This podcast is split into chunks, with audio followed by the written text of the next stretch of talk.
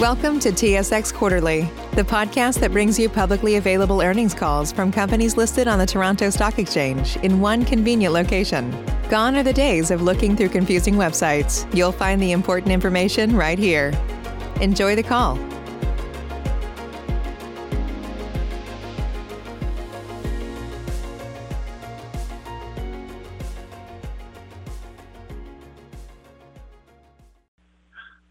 Good morning, ladies and gentlemen. Thank you for standing by. Welcome to the Sherritt International First Quarter 2020 Results Conference Call and Webcast. At this time, all participants are in a listen-only mode. Following management's presentation, we will conduct a question and answer session, and instructions will be given at that time. If anyone has any difficulties hearing the conference, please press star zero for assistance at any time. I would like to remind everyone that this conference call is being recorded today, Friday, May 1, 2020 at 10 a.m. EST. I will now turn the presentation over to Joe Racanelli, Director of Investor Relations and Communications. Please go ahead. Thank you, and good morning, everyone. Uh, due to COVID-19, uh, all management is in separate locations, and I apologize in advance if we experience any technical issues. Uh, during today's call, we will be following a presentation. A copy of that is available on our website at sherritt.com. As, as customer, we will be making forward-looking statements, and those details are available within our presentation.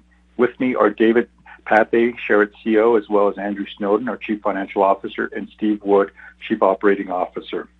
And they will be in their sections reviewing our financial and operating results for the quarter. Following the management discussion, we will have a Q&A session as customary. Thank you. And David, please go ahead.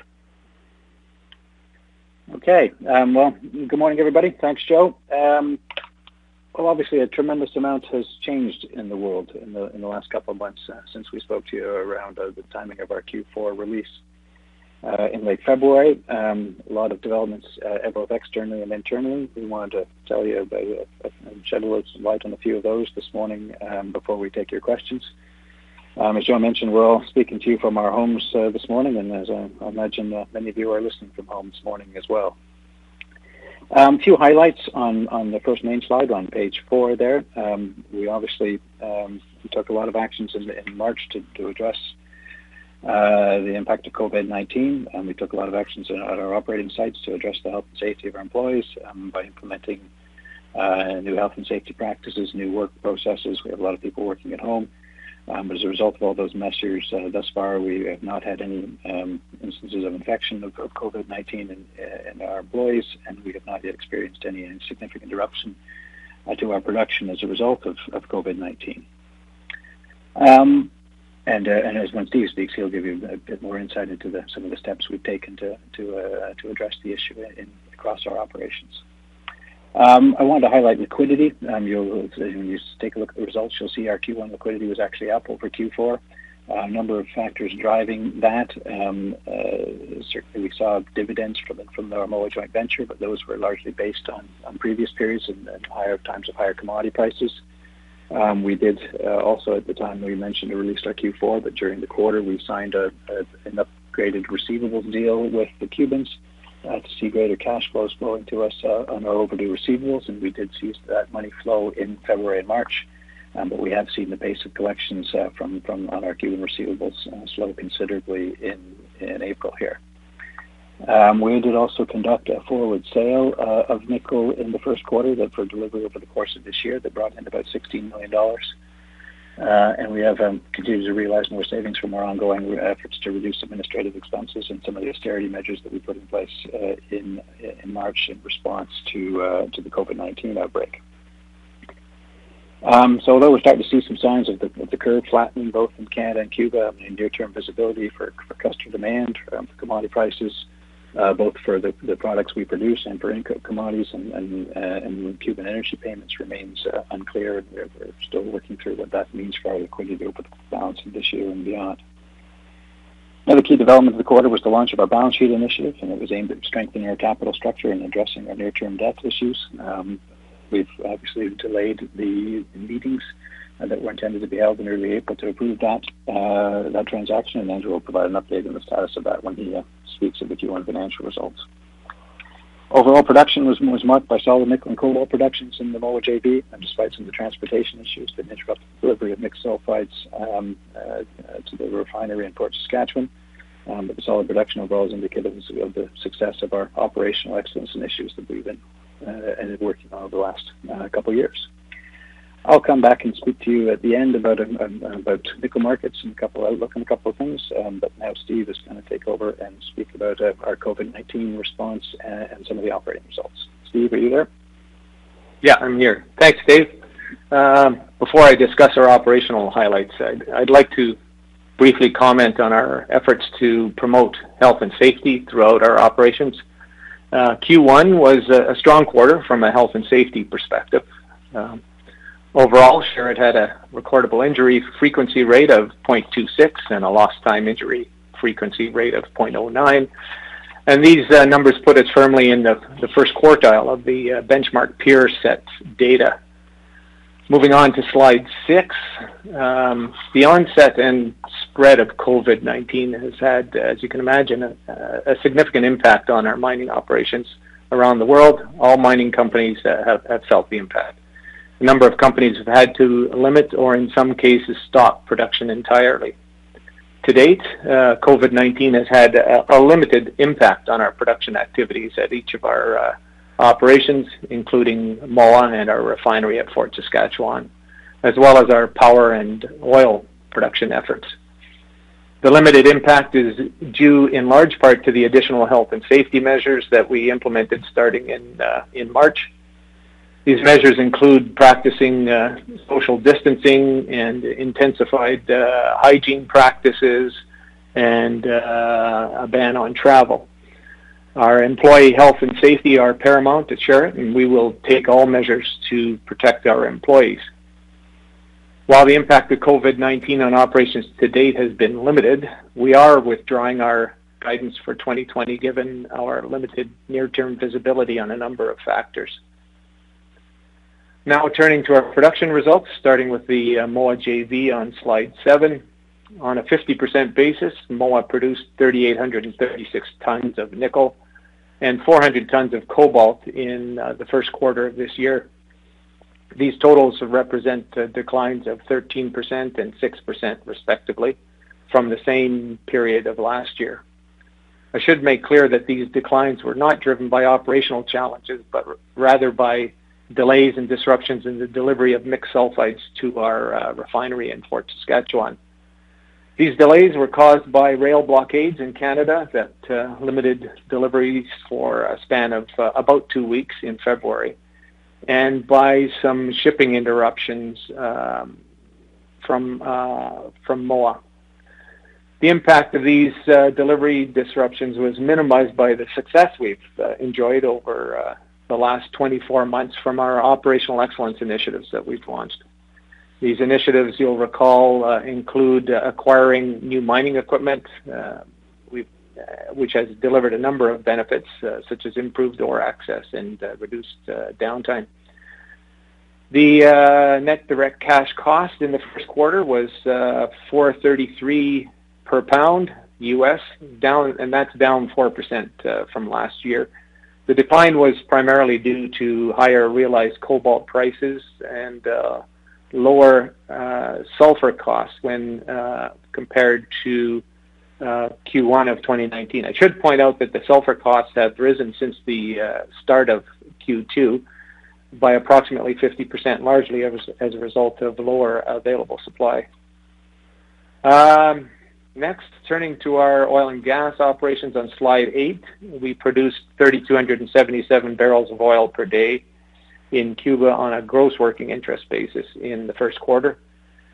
This uh, total marked a decline of approximately 25% from last year when we produced 4,443 barrels of oil per day.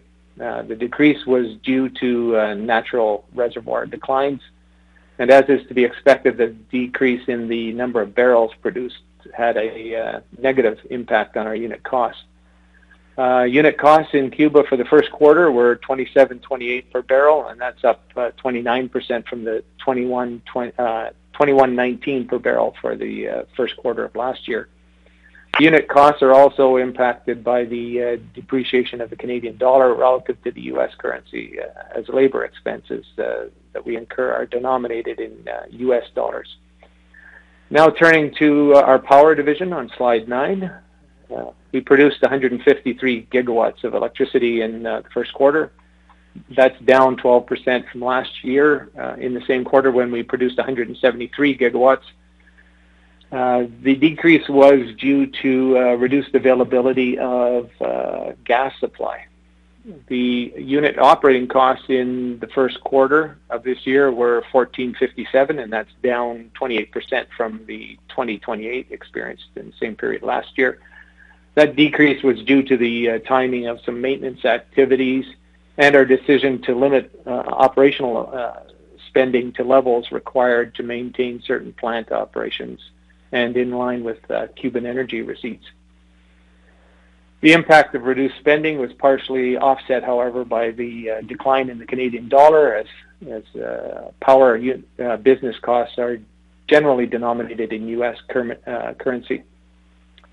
So that concludes my review of our operational results. I'll now turn it over to Andrew Snowden, our CFO, who will review our first quarter financial results in uh, much more detail.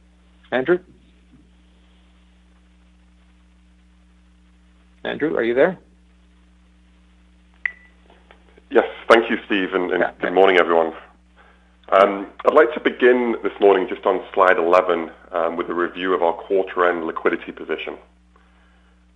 As you can see in our cash waterfall here, we we ended the first quarter with a uh, consolidated cash balance of around 193 million, which is up from the 166 million we we ended the year with. Excluding the consolidated cash held at Energas, the quarter-end liquidity available to Sherritt uh, at the end of March was 107 million. The increase in liquidity from December, as Dave mentioned earlier, was driven by a number of one-off initiatives. Some of these in response to COVID-19, and these have temporarily supported an improved liquidity position at the end of March. Um, these initiatives include um, positive changes in working capital, which you can see totaled 8.9 million during the quarter. Um, this is a result of fertilizer sale prepayments and and also the, uh, some higher Cuban energy payments. And I'll discuss these energy payments in more detail shortly. Also, we received 13.3 million in distributions from the Moa JV, and that was a result of us drawing down Moa's cash balance to uh, to lower levels. In addition, again, as Dave mentioned earlier, we did receive 16 million in prepayments against future um, nickel deliveries through the course of uh, which are expected to be delivered through the course of 2020. And and finally, our our cash balance at the end of March did benefit from 7.4 million in lower interest payments, and that was a result of the launch of our balance sheet initiative um, earlier in the, in the quarter. Now, although these items have supported the higher liquidity balance in March, Many of these items have merely brought forward cash flow from later in the year, and so I would expect our consolidated cash balance to decline through to the end of 2020. Turning now to uh, to the next slide, slide 12. This, um, I wanted to provide a bit more detail on the status of our Cuban energy receivables. So in Q1, we did announce our Cuban partners made a commitment to increase their monthly payment by 5 million a month which coupled with the overdue deal we reached in June of 2019, would take monthly receipts to 7.5 million. This agreement was effective February 1st of, this year.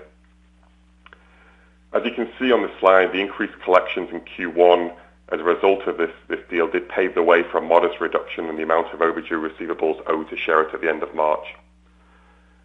Although this payment commitment was met in February, the energy payments in March and April, as you can see on this slide, were lower than expected, and which, and which was disappointing. We are currently in ongoing discussions with our Cuban partner to try to resolve these, these underpayments. Turning now to uh, slide 13, um, wanted to make, take a few moments just to talk through some of the austerity measures that we've implemented in response to, uh, to, to COVID-19. As you can see from this slide, approximately 90 million of savings, and this is savings against budgeted expenses, have been identified. And, and these savings are noted on a 100% basis. Most of these savings were achieved within the Moa JV, and this was to ensure it continues to be self-sustaining in a period of low nickel prices. And so, the, so most of these savings will not directly impact Sherritt's liquidity. Examples of these initiatives include reduced maintenance activities at the Moa JV and, and also at Energas, um, while of course ensuring the employee health and safety is protected.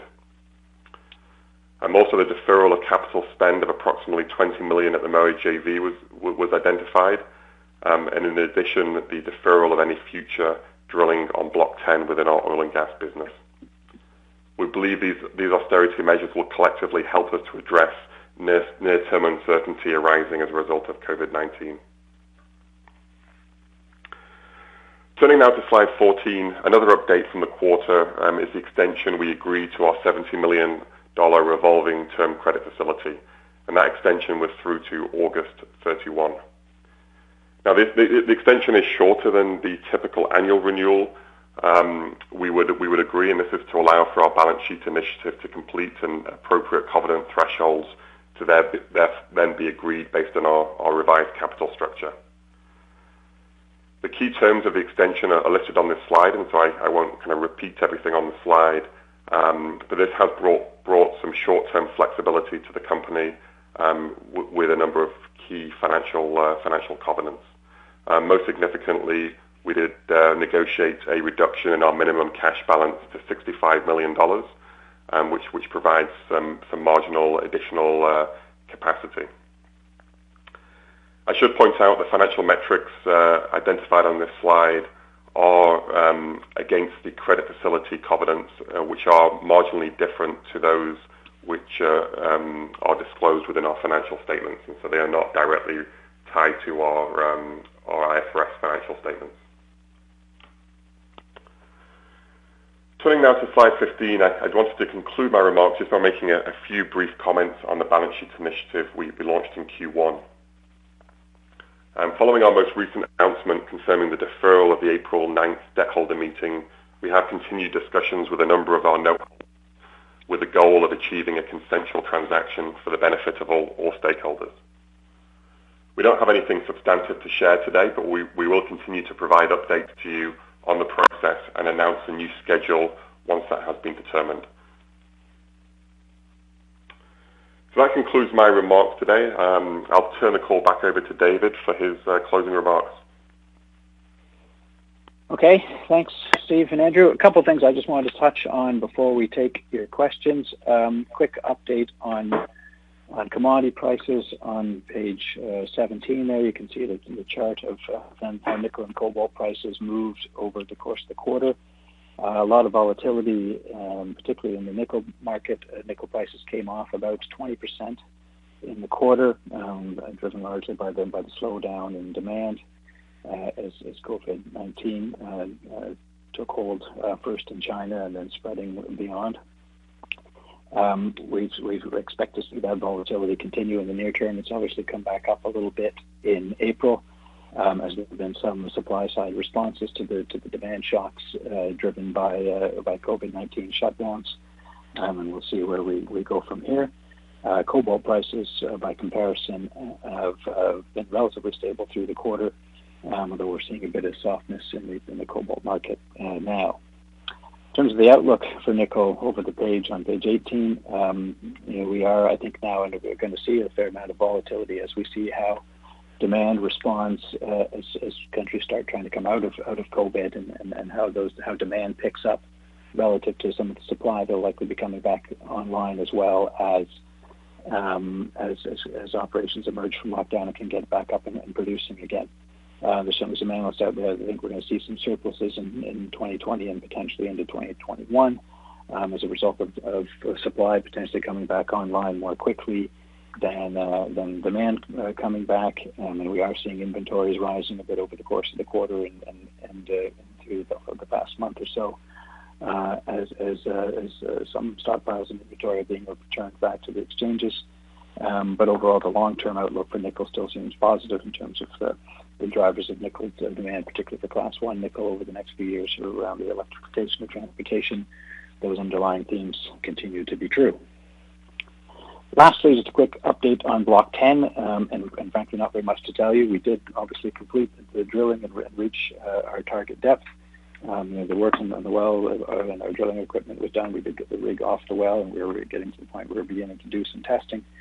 Um, frankly, we got then held up by the by the COVID-19 outbreak uh, and interprovincial uh, transportation restrictions in Cuba made it more difficult to get the, the testing that needs to be done uh, to, to figure out where we go next from a, from a, uh, from a, from a testing and see what we actually have there perspective. Um, as a result of that delay, uh, we have basically suspended all operations at Block 10, and we hope to be able to resume that, that testing and, and go from there once uh, once the, the travel restrictions are eased, uh, and, um, and hopefully that will be in the, in the coming weeks here. Um, so that gives you a sense, I hope, of, of, of how we've responded to COVID-19 and, and, and, where we are at uh, as we deal with some of the issues we were dealing with before COVID-19 break, uh, broke out and how um, uh, COVID-19 has added to that. Um, the short term, we remain focused on protecting our employees uh, uh, and, and, trying to contain the spread of COVID-19 while maintaining uh, safe and reliable production and remain focused on working out our, our balance sheet initiative transaction.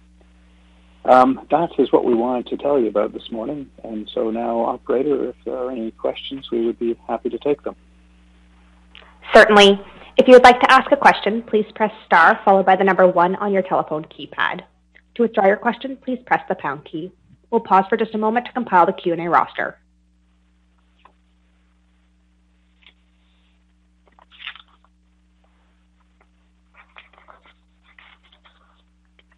Your first question comes from Tony Robson from Global Mining Research. Your line is open. Uh, gentlemen, good uh, good morning. Uh, thank you for the presentation. Thank you for taking my questions. Good to see you guys plugging away in a very different, hostile world from our previous conference call. Two two questions, if I may, please. One operational.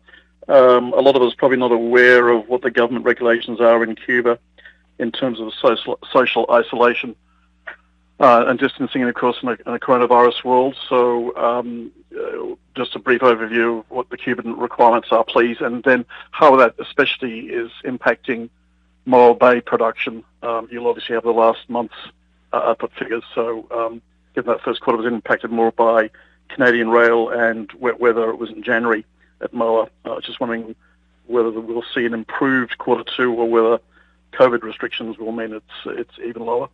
Uh, that's the, operational question. The financial question, uh, and I can understand this is probably going to be um, commercially sensitive, but in terms of the debt restructuring, is the delay with the negotiations and the pushing back of the time frame due more to COVID, again, restrictions in Canada, as in you can't meet people, or is there a greater gap, if you like, between what the bondholders think is a fair haircut and what has been proposed? Thank you. Those are the two questions. Uh, thanks, Tony. Um, nice to hear from you. Um, so I'll try and give a bit of context around around each of, of those for you. I don't have definitive answers for you on either one, but I can give you a bit of a, a, a sense of the of the, the dynamic.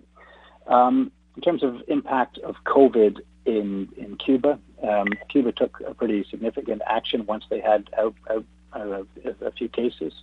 Um, the cases initially began or were brought to the island by, by tourism.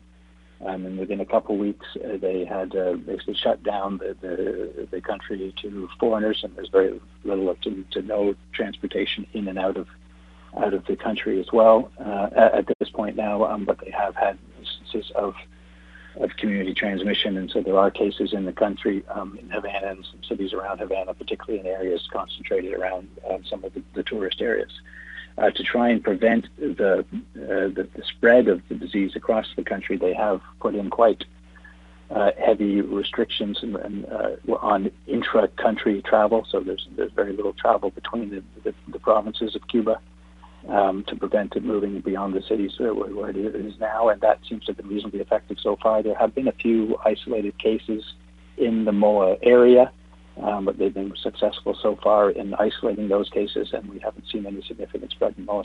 Although there are some areas of the country where they are dealing with, with outbreaks, the Moa area itself thus far has not had any, any significant impact.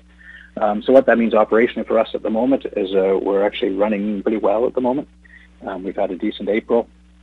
Um, and, and, at this point in time, we expect to be able to continue that. Um, but there is obviously greater vulnerability, and just as we continue to, to, to, track the disease, and there are lots of steps and measures being taken um, both in MOA and in Fort Saskatchewan in terms of limiting the number of people on site. We've made changes to the number of shift changes over the course of a week to limit uh, the interaction between people coming on off shift. A lot of changes in, in, in to ensure social distancing and, and, and, all the other measures that you hear so much about from around the world. Um, but obviously, we do have that same vulnerability that everybody everybody is uh, facing today if there the risk of an outbreak that causes us to, to slow or, or have to shut down at some point in time. Um, but uh, as of today, um, we are we are running and running pretty well. Um, on the financial side of things, we did have some issues uh, around COVID-19, uh, just in terms of getting packages uh, uh, out to to the shareholders and bondholders in response, and that was part of what was the behind some of the extensions uh, to uh, our, our, early consent dates. Um, uh, and now then we then we did publish the, the, the, meeting results close to the, the, the, deadline of our of our meetings, um, and we are now in, in conversation with a number of bondholders. Um, and you frankly understand that there's not a lot of context I can provide you on that really until until we have something to announce. Um, it's obviously a big priority for us, given the, the, impact on our liquidity and the debt levels that we were trying to address, even in a, in a, in a pre-COVID world. Um, so all I can really tell you today, Tony, is it's, a, it's a, obviously a big focus of the of the company and the management team. And um, you know, as soon as we have something to, to announce, um, you know, we'll, we'll, be we'll be sure to be out there announcing it. Okay, fair enough. That, thank, thank, thank, you for that. It is. Thank you. As a reminder, if you'd like to ask a question, please press star followed by the number one.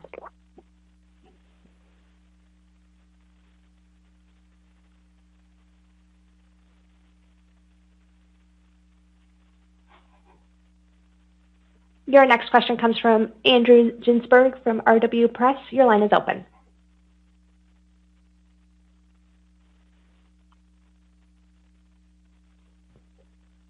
Andrew Ginsberg, your line is open you may hang up or press 1 for more options.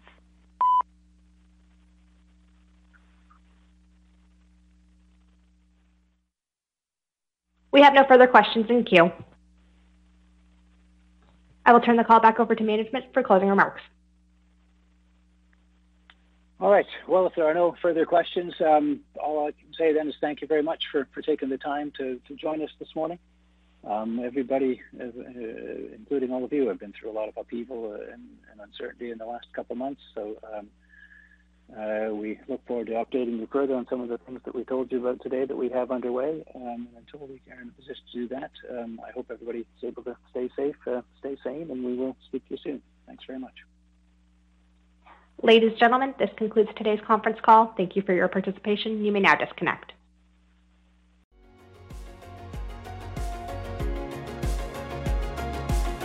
Thank you for listening to TSX Quarterly. If you enjoyed the cast, remember to leave a good rating. And remember, for any additional inquiries, please consult the company's investor relations section on their website.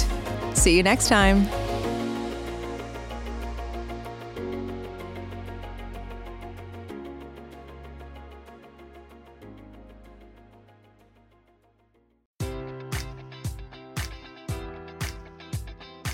Enjoy all your favorite sports like never before at BetMGM. Sign up using code Buckeye and receive up to $1,500 back in bonus bets if you don't win your first bet. When you register with BetMGM, you'll get instant access to a variety of parlay selection features, live betting options, and the best daily promotions in the business. And with BetMGM at your fingertips, every play and every game matters more than ever. Place your money line prop, or parlay bets with the king of sportsbooks today. Sign up using code Buckeye and receive up to $1,500 back in bonus bets if you don't win your first bet. BetMGM and GameSense remind you to play responsibly. 21 plus and present in Ohio, subject to eligibility requirements. Rewards are non-withdrawable bonus bets that expire in seven days. Gambling problem? Call 1-800-GAMBLER. In partnership with MGM Northfield Park.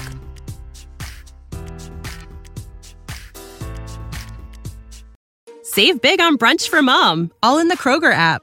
Get 16 ounce packs of flavorful Angus 90% lean ground sirloin for $4.99 each with a digital coupon. Then buy two get two free on 12 packs of delicious Coca Cola, Pepsi, or 7UP, all with your card. Shop these deals at your local Kroger, less than five miles away. Or tap the screen now to download the Kroger app to save big today. Kroger, fresh for everyone. Prices and product availability subject to change. Restrictions apply. See site for details.